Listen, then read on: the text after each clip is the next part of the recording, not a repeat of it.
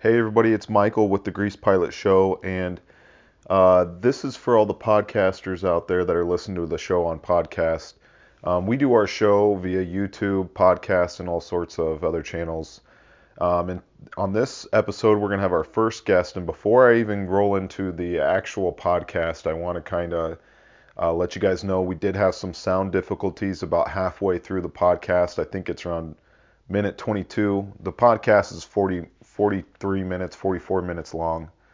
And around halfway, uh, my sound, the, the special guest is Anthony. My sound got cut out. You can still hear me, but it's a little faint. And so I do apologize about that. And uh, we'll uh, get it better on the next one. But just a heads up, uh, the sound will drop off. If you just turn up your speakers a little bit more, then you'll be able to hear both of us. But there is an indifference in the sound volume. So just be aware of that. And uh, on today's show, we're going to talk about how to start a flight school.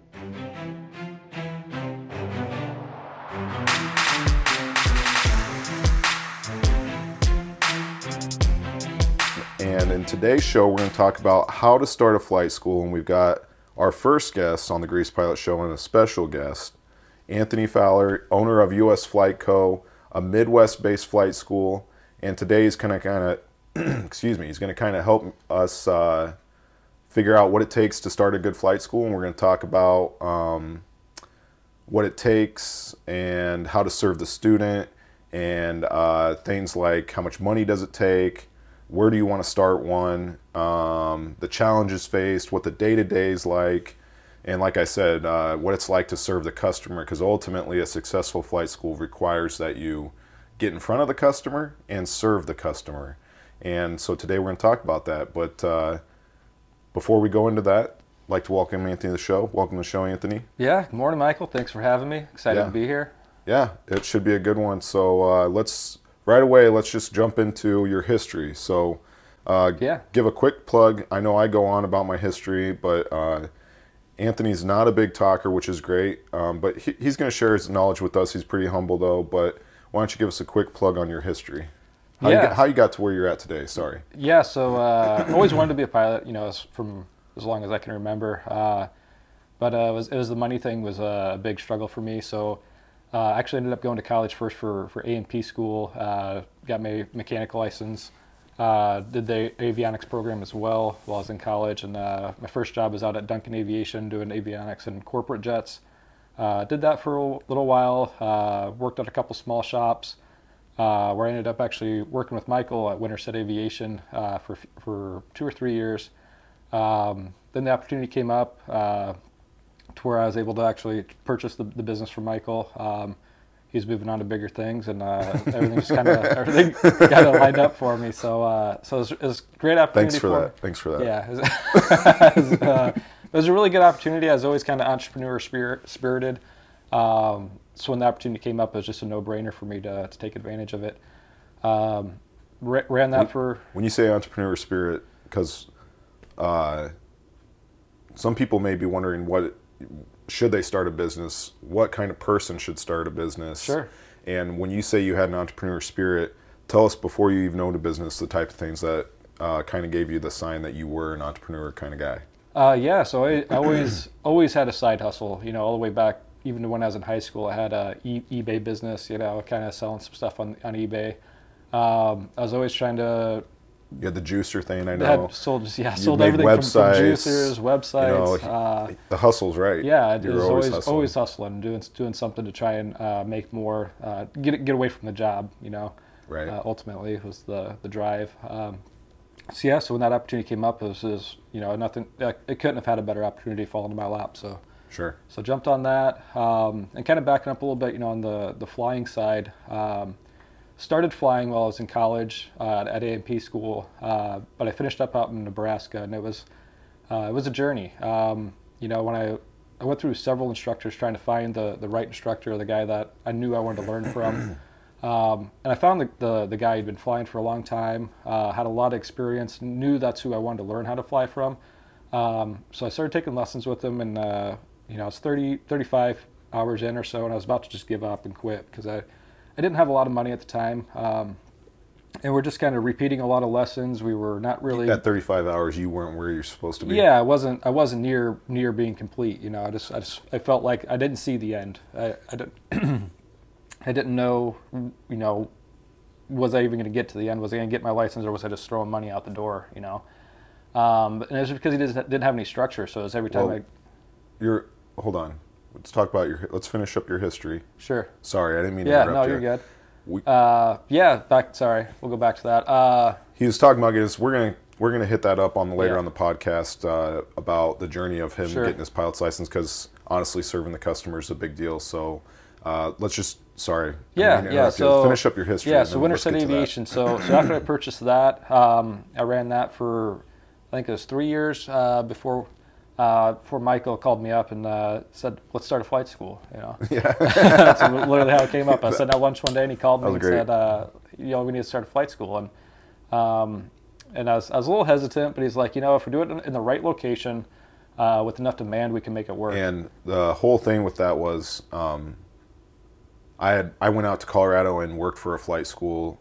I had opened a flight school before I talked to Anthony, talked to Anthony into opening one with, with me, um, and it was kind of a failure. Uh, and it, there's a lot of reasons why, which you know, in the we don't have time to talk about. I could talk forever about it, but long story short, the big reason was it wasn't in a metro. That's the big reason I think for me, and uh, there was it was in rural Iowa. So uh, I had started a flight school, then went out to Colorado. Anthony purchased the business, the shop from me, the aircraft maintenance shop. Uh, me and my family moved out to Colorado. I worked for a, fi- a flight school out there that was successful, a bigger flight school, 30 planes, um, and just kind of like a 91 uh, school. It looked like something that we could do, and uh, the owner looked happy. He was making money, which is, you know, at a certain point, I think flight schools don't make money because Right. the margins are small, they're tight. Yep. But like he made it over that fulcrum to where now he's really making cash, and he he was savvy. He ran the shop, so he did the maintenance on the planes. But long story short, I talked him into it because I went out there and saw one working, and I saw the insides of a flight school. Okay, Yeah, yeah. So we uh, so we launched the flight school. We bought uh, we started with one plane, um, and uh, started that in I think it was July 2019. Um, and it uh, the first month was you know rough, but we it was flying. We Yeah, got students pretty much right away, but it was uh, it was almost like uh, a lot of discovery flights and like one-time Yes. things at the right. beginning, right? Yep, just first, figuring it all month, out, Yeah, you know. all, yeah, a lot like literally, we probably had 30 out, 20 or 30 hours in w- like one-time Yeah. flights. Right, it was. That's what it was. That first month was just uh, almost all discovery flights, and then uh, you know, but it, it just kept growing, and it started getting momentum. Month two, month three, um, we were cash flow positive, um, and then from there we added planes, added locations, uh, built it out throughout the Midwest, um, and just it just kind of just took off. Really. Yeah. So okay, uh, let's. Your history's wrapped up. Started as a mechanic. uh, went to flight school while you were getting your mechanic's license, right? Yep. Uh, kind of your journey to become a pilot. We're going to talk about here shortly. Um, obviously, I know you uh, worked for me. I uh, hired you on as a mechanic, and Anthony was uh, my best employee. We had a small shop, so it's not like we had a lot of employees, but uh, he uh, ended up buying the company from me. Um, so then we that's kind of how we became. Uh, we got to know each other before we started a flight school, and that helps if you're partnering. Right, absolutely. We knew each other because we worked alongside each other in the shop, and that's why I felt comfortable starting a uh, partnership with him, and vice versa. Yep. So uh, then um, running the shop, started the flight school. Okay, now today, what's today? Uh, how's it? What's your? What are you thinking about for today? What's the Uh, school like? Yeah. What is your? Uh, what are you doing today? Yeah, so uh, the school's good. Uh, we're still flying a lot. We're hiring new instructors, uh, get, getting different planes in, uh, more planes. Um, so it's going good. We're, we're growing. We're, we're still doing it. Uh, but my my focus is bigger than just, just running a, a local school. You know, I really want to help pilots kind of nationwide because uh, there's a lot of issues in the flight training industry, and I'm, I'm trying to help solve those issues. Gotcha. Okay, so yes, that's going to segue into our next topic. I'm going to look at the clipboard here to make sure we're on topic here for you guys. Uh, we went over his history, um, key points of starting a flight school. In here, there's going to be where we talk about serving the customer, and we'll listen, we'll hear uh, Anthony's story of becoming a pilot and how he serves his customers in the flight school world. But real quick, let's uh, talk about.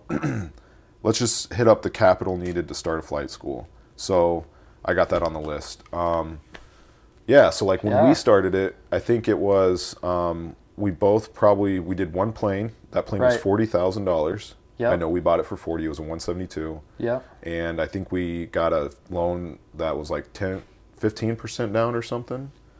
Yeah. I we each put like five or ten in, didn't Yeah, I think we, at we, the each, beginning? we each put. Uh, I think we each put.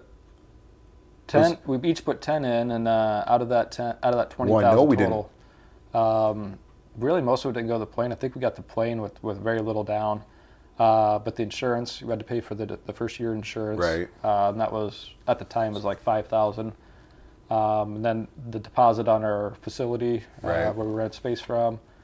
Um, Office, some basic Yeah. stuff. I mean, like our first very basic. Yeah. very basic. Basically, a chair, a desk, and, which they Sh- in a supplied. in a our first office office, was yeah. shared with uh, at Signature Flight Support. Right. In the line guys, Yes. like we're like, hey, you got office space, and this is at the Des Moines airport, and uh, Yeah. they're like.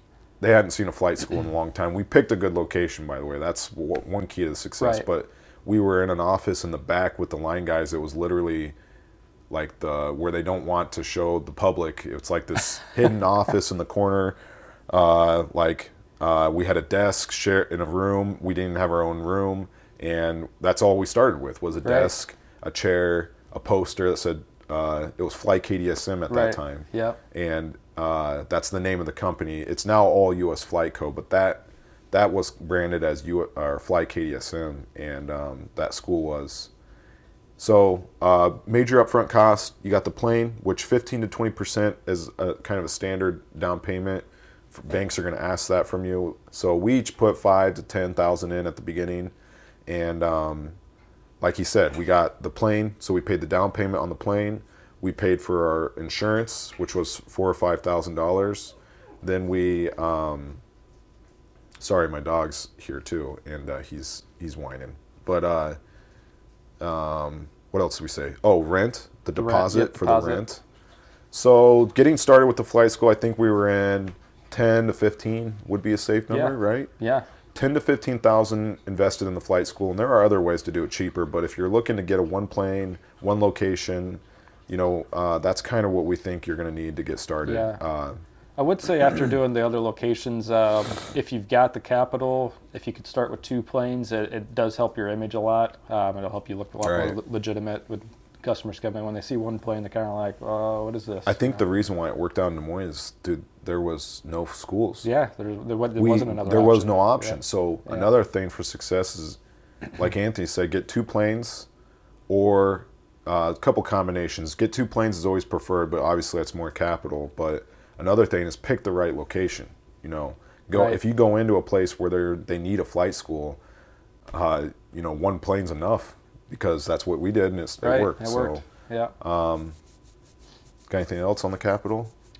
Uh, no. Uh, outside of you know, try and try and uh, find a good banker. You know, don't just go with a, a big bank necessarily. If you can go with a local bank, uh, build a relationship with the banker, it's going to help you a lot in the long run. Yeah, because you're gonna want to go back to him. That was key. Like, Anthony established a relationship with a guy, a small town banker, and he literally got to the point where he was just no money down. We just right. Just hey, we need Anthony called plane. him and Yep. said, "Hey, we need another plane," and the guy authorized us the funds to get a plane, Yep. and that's how we grew it to like an eight plane uh, fleet in like a year and a half. Right. And we're not, we don't. This is we're blue collar guys, you know, mechanics. So Right. like we we don't we have any investment. We hustled, we grinded, and I thought that was pretty good. You know, we we're buying a plane every couple months Yeah. For a while months. there was about yeah about every three months we were for and putting yeah. five ten thousand in a company. I was pleased with it. It was a lot of hard work, but all right. So let's move on so we can not take all day on this podcast. Uh, we we gotta keep moving here. So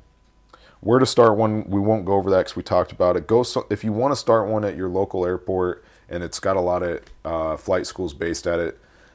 I can tell you right now that our success when I was partnering with him on this on these flight schools was uh, if he didn't have if we didn't have the SEO capability that Anthony worked on, then we wouldn't be able to compete in the Kansas City, the St. Paul, Des Moines, those Right. locations. We wouldn't have like we just got to the top spot. And so if you're going location. What I'm saying is, if you are going to, the best location is one that needs a flight school. First of all, uh, if you are going to a place that has a lot of competition, your your number one focus needs to be getting on the top of Google, ranking number one organically. Map Pack, uh, and you know we can talk about that later on. That's not a time. You know we we can do future episodes on marketing, but uh, that's key. So if you're going to a big airport, make sure you focus big time on the uh, internet because I got to say that that's probably what what made us grow. Yeah, I mean that. They just come in like clockwork. yeah, that first, uh, gosh, the first at least six months, I don't think we spent a dollar in ads. It was it was all all organic, uh, Google SEO, um, just Link- get- link up there, building. link building, uh, getting your websites. When people are searching for flight schools, they you know they're going to find you. It's all search marketing. Yeah, and Yeah. so I mean, reading a little bit about Google and how it works, and if you're brand new to it, if you're starting, you're gonna want to invest in that. So, um, okay, I've got a couple more things before we go into uh, serving the customer, how to serve the customer, uh, maintenance. You know, me and uh, we started a flight school because we were one reason why we started it, and I convinced Anthony to start or partner with him on a flight school was we're both mechanics and obviously a big cost is maintenance. Today we kind of have different opinions about it. I think about doing your own maintenance on the flight school just because now we do being mechanics, we want to fix everything, we want to upgrade Right, everything. right. We are spending most of our time in the shop working on the planes, you know, seeing people work on our planes, overseeing it. And so it's a blessing and a curse because I think we have saved money Absolutely. but Yeah. at the same time, we've uh, spent a lot of time on maintenance that we could have spent uh, uh, maybe uh, opening more locations, hiring more flight schools, working on a Marketing, career yeah. program earlier. You know, we Yeah. he's got a career pro- program right now for his school, but that didn't come till heck. I was almost uh, I got out of the school because I was starting a family, and Anthony said, "Wait till you get a kid; it's really going to change your life." And he was right. so uh, I had to take a break, and I end up Anthony bought me out, and he's he's the hundred percent owner now. But I, you know, we I helped him build it, and he's still building. He's he took it and now is doing other things with it. But I would say that, uh, yeah, I don't know. Yeah, I mean, uh, coming back to the maintenance, uh, it's it's definitely the biggest expense uh, for sure. You know, outside of you maybe think it's more than fuel? Yeah, it is definitely more than fuel. It is? Um, I, I mean, it depends. As of Depends on right now, with ours, I mean, we're we're running a little bit older planes be, because we have that, you know, the mechanic background. We're able to buy an older plane and, and fix it up and make it um, just as competitive as a, a newer plane. Um, you know, but we're able to to save a lot of costs there. So if you're buying a newer plane, you know, it's probably similar to fuel costs. It's it's it's still probably going to be one of your biggest expenses uh, for sure.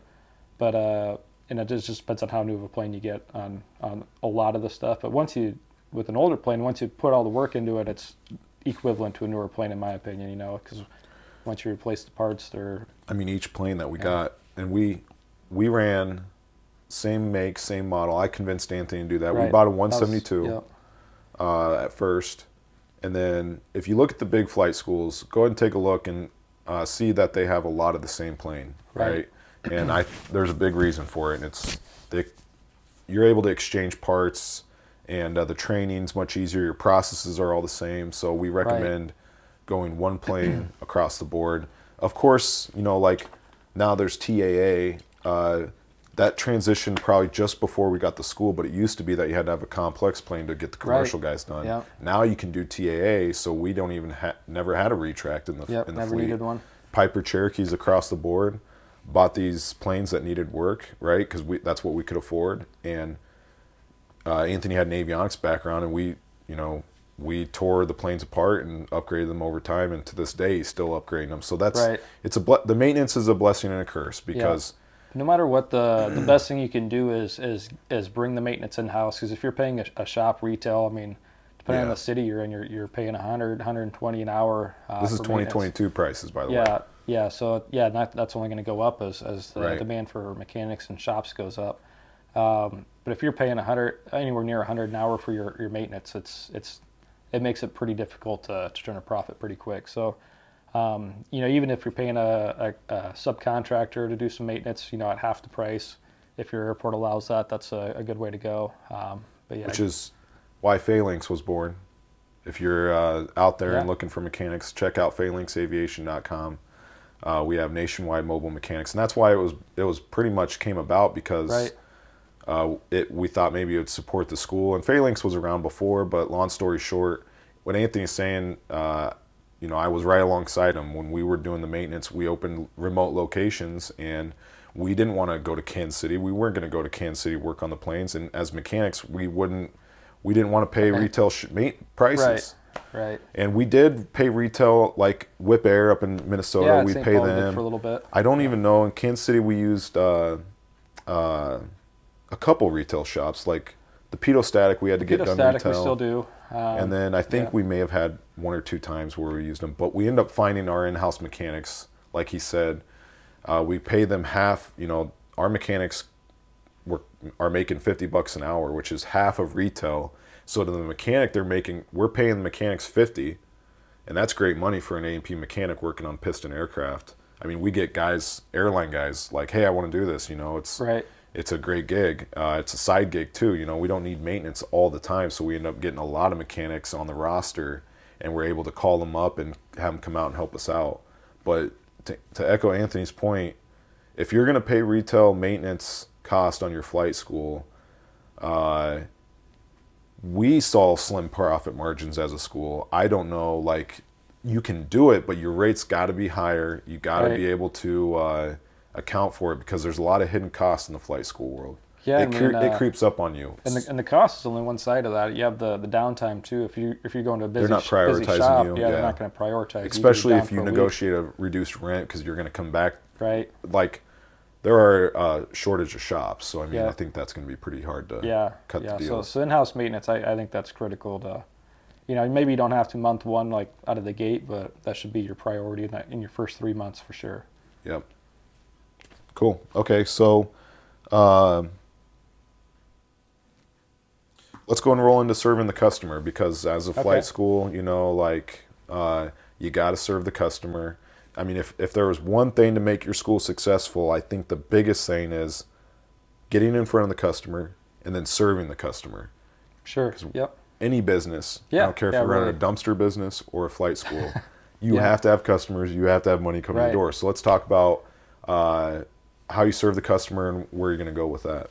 yeah, so that's kind of going back to, to when I got my license. Um, so I kind of touched on it earlier, but basically, um, I was flying with this this guy after I went through a few instructors, found a guy I wanted to fly with that had a lot of experience, um, and I was just kind of I felt like I was wasting money though, and, and a lot of people have the same experience. We get students all the time coming into the school that are like, yeah, I've got 20 hours, but I, you know, I haven't soloed Right. yet. I don't really know what I need to do.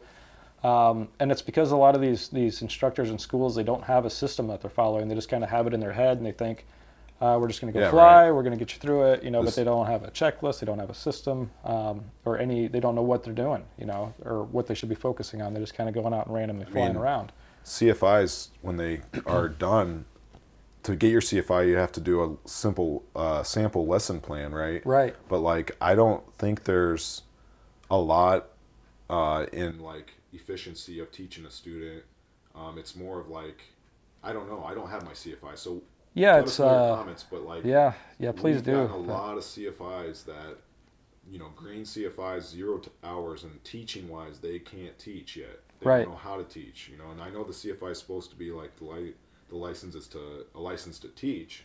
Right, but they don't really. It They, takes them some time. It's takes bare some it's bare minimum on, on the actual teaching strategies that they, they require you to learn to, to get the CFI unfortunately um, but but it's just kind of like uh, you know if they just knew exactly what to do for the lesson and prepared for the lesson it would totally change but a lot of these 61 instructors uh, part 61 is, is what they these guys fly under um, they just uh, they they think they're I don't know if it's like an attitude thing, you know, like like we've had CFIs come in where they're like, I don't need to follow that system. I, I know what we're going to go do, Right. um, and it always results in the same thing. It results in these these private pilots, and maybe The they get their suffering, yeah, the student ultimately. suffers. They they might get their license, but it takes them a lot longer, Thou- you know. Thousands more dollars later, you know. Yeah, yeah, two hundred dollars an hour. If it takes you another twenty hours, it's you know a couple thousand dollars pretty quick. So, um, so that's why we've we've really uh, spent a lot of time putting together a curriculum, refining it, making sure it's easy to follow, both for the instructor and the student. Um, so that way everyone knows exactly you know what's expected for the lesson, what they're going to go do. um, and and what they got to ultimately do to keep progressing towards a license. So it's all a system that they're tracking progress, um, knowing what to do, and, and moving forward. Uh, if you're interested in that system, check out US Flight Co. 'cause I think you're working on getting it uh, to go nationwide. A system that a student can take to the CFI, right? Exactly. Yeah. So that's kind of the the next step. Like the I love doing the, the flight school, and that's uh, but I know this this problem's nationwide. So like I want to help solve that issue for everybody. You know, not not just in our local markets. Uh, so yeah. So I'm making a system that literally the student can buy before their first flight. They can show up. Um, they'll show up with, to the instructor and, and literally if you if you take the system to a school and you follow the system you're going to have the instructors fighting over you because they're going to know you're serious. They're going to know um, you're dedicated to the Yeah. training which is which is an issue. You know a lot of students that come in they they kind of kind of want to do it but they're not really that serious about it. And the instructors kind of you know they don't like flying with those guys as much. So if you follow the system the instructors are going to fight over you. Um, you're going to be able to qualify you're going to be able to qualify the instructor. You know you're going Right. to be able a to ask them the right questions know is, is this guy organized? Is he serious? How Is- many hours does he yeah how Is many how many to go to pi- the how many pilots is he stuff like trained? Yeah, Is, is he is he only going to be around for a month or is he going to be gone? Um, and then uh, uh, the last part if i can remember here um, is uh, you're going to be able to save a lot of money ultimately in your training Sure. because you're going to know exactly what you have to do um, and, and where you're at in your training as you're going through it. So yeah, the system is uh, designed to make the student kind of take control of the fu- of their future, and right. that I can, you know, Anthony developed that after I left the school, but I know like when I was sitting there alongside him running the school that I can't tell you how many times students came in the doors and they, you know, not not it's not their problem, but they're they don't really know. It's their first time getting into aviation. right they have no so idea kind yeah, yeah. they don't know what to do. They're just going to listen. They're going to trust the CFI and CFIs. We're not dogging CFIs like Right. we know that they are needed, but we're just issue we're addressing a problem that we've seen in our school, and we know it's nationwide. 'Cause, Um, Colorado, the school I worked at, same thing. You know, it was like uh, Yeah. we had students coming in. They had students coming in that just didn't. They weren't. They didn't. They weren't. They didn't know what to do next. They didn't have a roadmap. The CFI just kind of threw it all together and they went, and that cost them hundreds, not thousands, a lot of times yeah dollars. yeah And so uh, this system is going to help. It's going to make this the student in charge. They're going to take charge Right. of the future. It's going to lay out step by step what you need to have done. You bring that to the CFI. I think it's great. I think Yeah. it's going to help out a lot, and I hope it's going to it's going to save some time. and Yeah, money. and, and uh, for the people that are looking at starting a flight school, um, it's a perfect system for them as well because um, there are you know syllabuses out there, but uh, to get a CFI to follow any of the you know the syllabuses out there is really difficult because they make them so complicated. You gotta Right. There's you got like this ten pages on how page how to yeah on a there's huge manual on how to on how to do it and then you have this complex grading system where you got a one through ten on each task and uh, the CFIs don't want to do that. They're just not going to do that. There's a reason why the biggest school in the world doesn't. I'm not going to drop that name, but you'll up to you to figure out the biggest school. Flight school in the world uh, is uh, kind of got a pretty uh, Very similar system. 61 Yep. structure, Check little loose. check check the list. Just, check the list. Yeah. Um, don't get too crazy with it. you know, Right. let's make sure we meet the standards and move on. And we're not, uh, you know, there's many ways to teach, but we're telling you from a flight school operator standpoint. You know, we've seen thousands of hours come through our school flight time, tons of pilots coming out of our school, and we've seen. We're not we're A&Ps, IAs, pilots. We're not CFIs, but we can tell you that we've seen data, and we've got a lot of data from Right. going through our school to show that if the student comes prepared, they're going to win. Yes. They're going to save time. Right. That- I think that system's going to be cool. So that's, that's Yeah, yeah. We, we're we've had students uh, literally. Uh, you can tell right away when the student comes in. I mean, yes. No, you're fine. Yeah. Right when the student comes in, you know, you can tell if they're going to get their license on time or not because the ones Yes. who educate themselves first. Right. Take that who- initiative. Yeah. Yep. They know where Yeah. to get the medical. They uh, maybe they have their medical. Right. They know what IACRA is. They know like how many hours they need, the, the Yep. standard. They and they have the money saved up. You know, they they just know. And then you got the guys who like it's like they were on their couch surfing the web, and they're like, oh, I want to take a discovery flight. They come out do a discovery flight, and nothing against that. But then those are the guys that yeah, I, I want to do it, but there's no planning, and they end up taking 60, 70, 80, Yeah. 100 hours Yeah. to get their private Several years. Twenty thousand dollars in, thirty thousand dollars in. I I don't know. I can't tell you who the most, the highest time guy was, but Yeah. It's. Uh, I think I I, I know of a guy who took over 100 hours, but he was stopping Right. older guy Yeah. in the first flight school that I had. Um, I think it was, or no, it was Ron. You remember Ron? Yeah, yeah. Fly, he was Yeah. flying with uh, not not one of any one of our schools. He was Yeah, flying sorry. with uh, It was kind of uh, something that we saw. uh, the Bill, but yeah, he, I think he was like 150 or or 170 Yeah. hours, and yeah, he just wasn't he wasn't focused on it. That was his, his That's issue. bi- yeah, no, and we're not dogging anybody. We're just telling you what we saw and trying to help it. So Yeah. um, yeah. Uh, what anything else on serving the customer? I mean, Yeah, that's, uh, that's his school. yeah. So as as the show. the school, you, you got to have a system. It's got to be easy to follow. The, the simpler it is, the better. But it's still got to make sure that the people are doing what they're supposed to do. And uh, um, that's the you know as long as you're you've got a system in place that helps that customer get from point A to point B, um, then you're gonna you're gonna be doing a lot better than most schools out there, rather than just having Yeah. people come in and go fly and waste money. So Right. And uh, if you're looking for a turnkey system, check US Flight Co out. I mean, Yeah. he's gonna he's he's got it online there. He's it's gonna help you out. So it'd be a good thing to look into if you're confused on where to start. But uh, yeah, I mean, like I always say at Phalanx, uh, and with anything that I worked on, is like the customer experience is is key. Uh, to anything, and um, to get money in the door for your company, you got to provide value, and uh, so a system like Anthony's can help make the student um, have a good experience ultimately. Not only save the time, but just uh, for me, when I got my pilot's license, I can tell you that I wanted it so bad that I had I made my own little system sure, yeah, and just had my own. I took 61 out, made a checklist, FAR 61, literally copied it on a piece of paper and had little check boxes. yeah, And yeah. every time I flew, I added, tallied up my hours, and so okay, I can check that back box off, and uh, just that's that's how structured it was for me. And uh, Right, and and that's what uh, when I was going through my pilot training, I was so frustrated. That's that was my turning point when I did that same thing. I took that, I figured out what are what are the requirements, and I, I said, okay, this is what I've got to do, and I started focusing on it, and then all of a sudden, you know, clicking. yeah, you know, a month or two later, I had my license. I, was, Right, I just I started mean- knocking it out. And before we even go any further, 41 and 61, he runs a 61 school, or 141 versus 61. We both got our licenses under the 61 program. Yep. And what we're talking about is there's FARs, and some of you know this, but for those of you that don't, uh, the regulation we're talking about is 61 is FAR 61 are the rules that lay out uh, what it takes to get your private pilot's license, right? And all licenses if you're doing it under 61.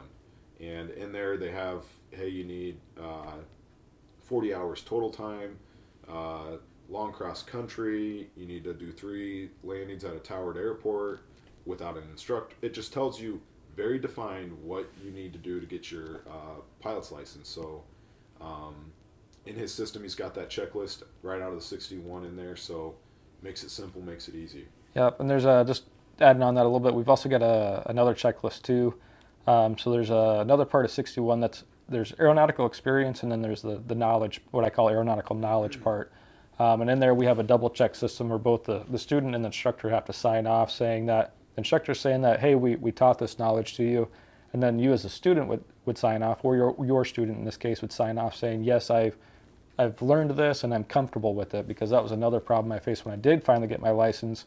I didn't have I lacked a lot of the knowledge side of it, so I wasn't super confident and comfortable actually using my license and going places. So that's so it's kind of two big problems we're trying to tackle with, with one system. Cool. Well, so serving the customer, we'll kind of wrap that up by just um, if you're starting a flight school, make sure you uh, are serving your customer. You know, if you don't get, if they don't get their license, then that's their mission. They're coming the doors trying to get their license. Right. So support that. Yep. Think of them. Uh, adopt a system like Anthony's uh, that is very simple, easy to follow. Kind of the student can take control, and um, if you do that, your your chances of success are, are much higher. Because uh, if you're in it for yourself, if you know, the, it's it's pretty evident when an instructor is um, in it kind of for themselves. You know, like Just trying to build time don't, and don't make, yeah. doesn't make time for the student. The Yeah. pre the pre and post flight briefings are short, and th- that's the uh, and I we're, we'll get over this topic, but I keep thinking of things in the school, and I'm just like, I'm Yeah, it's a big topic. that- yeah, I'm realizing that uh, you know it's not, and I, I never blame anybody because I I'm not in the situation, but we've seen it, and so the CFI he needs to build time, you know, and that's his mission to build time. Most guys aren't in the CFI slot to. Uh, some guys are doing it part time for fun, but most guys are doing it to build time. And if they're building time, you know, they want the hours in the seat. They don't want to talk to you as much. A lot of guys are this way. Right. Not everybody, but you'll find this a lot. So if you feel like your CFI is rushing you or doesn't have time for you, you're go to a big school, then another, you know, like a system like Anthony's, a similar one where you take control as the student is gonna it's gonna save you a lot of time and money. So uh, create value for your students. Offer a, a simple system to follow. Um, let's see. I got uh, I got on here best parts, worst parts. Let's finish with that. Oh man, Uh, this yeah. is running a flight school. Best parts, worst parts. Best parts. Uh, for me, the best parts are uh, when I see students succeed. Um, when I see a student pass a check ride, first solos. Uh, you know, I most of the instructors send me a picture when a student solos, that kind of thing, and uh, no matter where I am, I see that picture, and it's just it's awesome. It's an incredible feeling. You know, it's Producing I, pilots. yeah, I've got I'm playing a really small part in it, but uh, it's super rewarding for me. So that's And that's sure definitely the best part. Like out of the, how many flight schools are there? A couple thousand. Yeah, I, don't- I I should know that There's number. Not that many yeah, there's not a lot. And uh, so everyone does a little part to help in, like right, Right. now. I mean, Right. pilot shortage is so out. It's Oh, it's crazy, yeah. And same Yeah. with mechanics. It's like, so I mean, small schools like uh, U.S. Flight Co. are uh, just helping contribute to that. So Yeah. uh, that was the best part. Yeah, What's wor- the worst part? Worst part, uh, employees, right? uh, you know, and there was a, uh, an entrepreneur that uh, that we both actually served. Uh, you know, he, he he told me, "Oh, my grandpa always said when I started that uh, employees are going to be your biggest headaches," um, and they are. You know, and, and you can't do it without the employees. So I super grateful for the guys that, that help out and everything. Um, so I'm not not dogging them on that way, Yeah. but but trying to keep people on track, make sure people are following the processes uh, because we're humans. Humans, uh, Right. they get off track. They start kind of developing their own ways of doing things. Um, you know, and, and a lot of times as a as an entrepreneur business owner, that ends up costing you money if you're not uh, keeping tabs yeah, on in the it. flight So school world, I mean, like, uh, the the margins are tight. I say the margins are five, ten percent at best. You know, and Right. so like with tight margins on stuff like that, every little bit, you know, an employee kind of wasting, burning the clock, it it really hurts the school. And It does. so like, um, I can, you know, when I was with you, even in the shop having employees, it's some people do good working with people, and some people don't. I mean, like I didn't mind having employees until they until it like burned up the finances. yeah, yeah, exactly. Like, they're like, they're necessary. you need like them. we had uh, we had one guy that uh, there was a student having a check ride in a and it was in another city where the the pilot examiner was. Um, so the instructor thought he could ferry the plane Oh, for the okay, for the student to for the student to go do his check ride and, and not charge the student for it. And he yeah, you so know, flying so the plane. you know, and it, and it was like a dime. yeah, it was like an hour hour flight there and back, and uh, it was like you know you got the gas, you got the, the maintenance and everything on that. So it's like no, that, we can't just yeah, move planes not- around for free. You know, it's just little stuff like that. You know, it's just randomly it pops up. You know, people get a wild wild idea and And I gotta be Uh, honest yeah. with you, any business is gonna have. Uh, it's, Right. It's not like getting. I think a lot of people think that getting in business means that you're gonna be your own boss. You're gonna have this glorious life, and Right, Uh, yeah. It, that does come, I think, if you do it right. yeah, You yeah, gotta work hard at it, but like, there's a lot of things you gotta work hard at, and one of them, if you want to build a big company and have employees, you gotta work with the people. yep, And um, so, like, I could say, you know, the worst part, working with people is good, and some days it's not. Um, so uh, it's funny that you said that it's the employees because Yeah, uh, it's a it's I a know you need them, and yeah, I know it's a you critical uh, like part. 'em, but like, it, it Absolutely. does suck when uh, things aren't on the tracks and you know Right. people are all deviating from the plan. You know? Right, and, ultimately, it's uh, it's all worth it in the end. Um, the the freedom you get, you know, when, Yeah. when you can take a day off and come shoot a podcast with your Well, friend, you know, it's yeah. like, it's all right. yeah, here's, the, here's the thing that gets me. It's So- like, all right, I sit there and think about, all right, and this is this is just me. Uh, I'm addicted to entrepreneurship. Not everybody is, but like once I got into it, I and same with Anthony. He said he was doing hustles his whole time, Right, whole yeah. life, and and uh, I don't know what turned for me when I wanted to become an entrepreneur in aviation, but when it did, it's like. Uh, even when I failed, even when I fail, I just it sucks. It sucks big time. It I does. still yeah. know, like at the bottom of my heart, I'm just like, this is where I need to be. Yep. So I think it's one of those things that starting a company, you just kind of got to get in there. You got to do it. You're gonna fail. It's gonna happen. if you can make a and I I talked about this in one of the earlier podcasts. My first podcast was doing what you love for an income, and I still think to this day that if you can make fifty thousand dollars a year doing what you love, that's better than making a million doing what you hate. And um, some people may argue that, but like at the end of the day, uh, waking up and going and doing something that you love is worth so much. It is. It's worth Yeah. so much freaking money. Yeah. And um, I always say like find what you love and then make the money afterwards. Yeah. And that's Yep, kind of our, absolutely. our journey. You know, that's what we've Yeah. done. And um, and I I'm not dissatisfied. I mean, everything I've got today is from aviation and Right. doing that. So I'm I'm happy with it. We got and we're young, so we got Yeah, we got go. time. Uh, yeah, I mean it's it's absolutely true. I mean every day I'm I'm at, at the airport and you know I'm walking out on the ramp and there's citation jets and and uh, Gulfstreams and, and everything all around. You know, and it's just like that's you It's just cool know you, you know I just know it's where I, I need to be, where I'm supposed to Yeah. be. You know, and I just love it. It's Yeah. pretty cool. Yeah.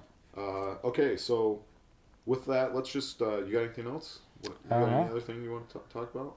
Uh, it's Starting Navy, starting flight schools. That's the topic. starting flight schools. Do it. Uh, we, need- we need more. We need more pilots. You know, there, there is a there is a real pilot shortage, um, and we need the guys that are willing to, to put it put everything on the line to, to help solve the issue. And Yeah, and if you're thinking about uh, if you're a student and you stumbled by this uh, podcast, check out US Flight Co. If you're thinking about starting a flight school, check out US Flight Co. They've got a lot of good resources on how to start a flight school um, and helping students out ultimately. You know, like uh, so.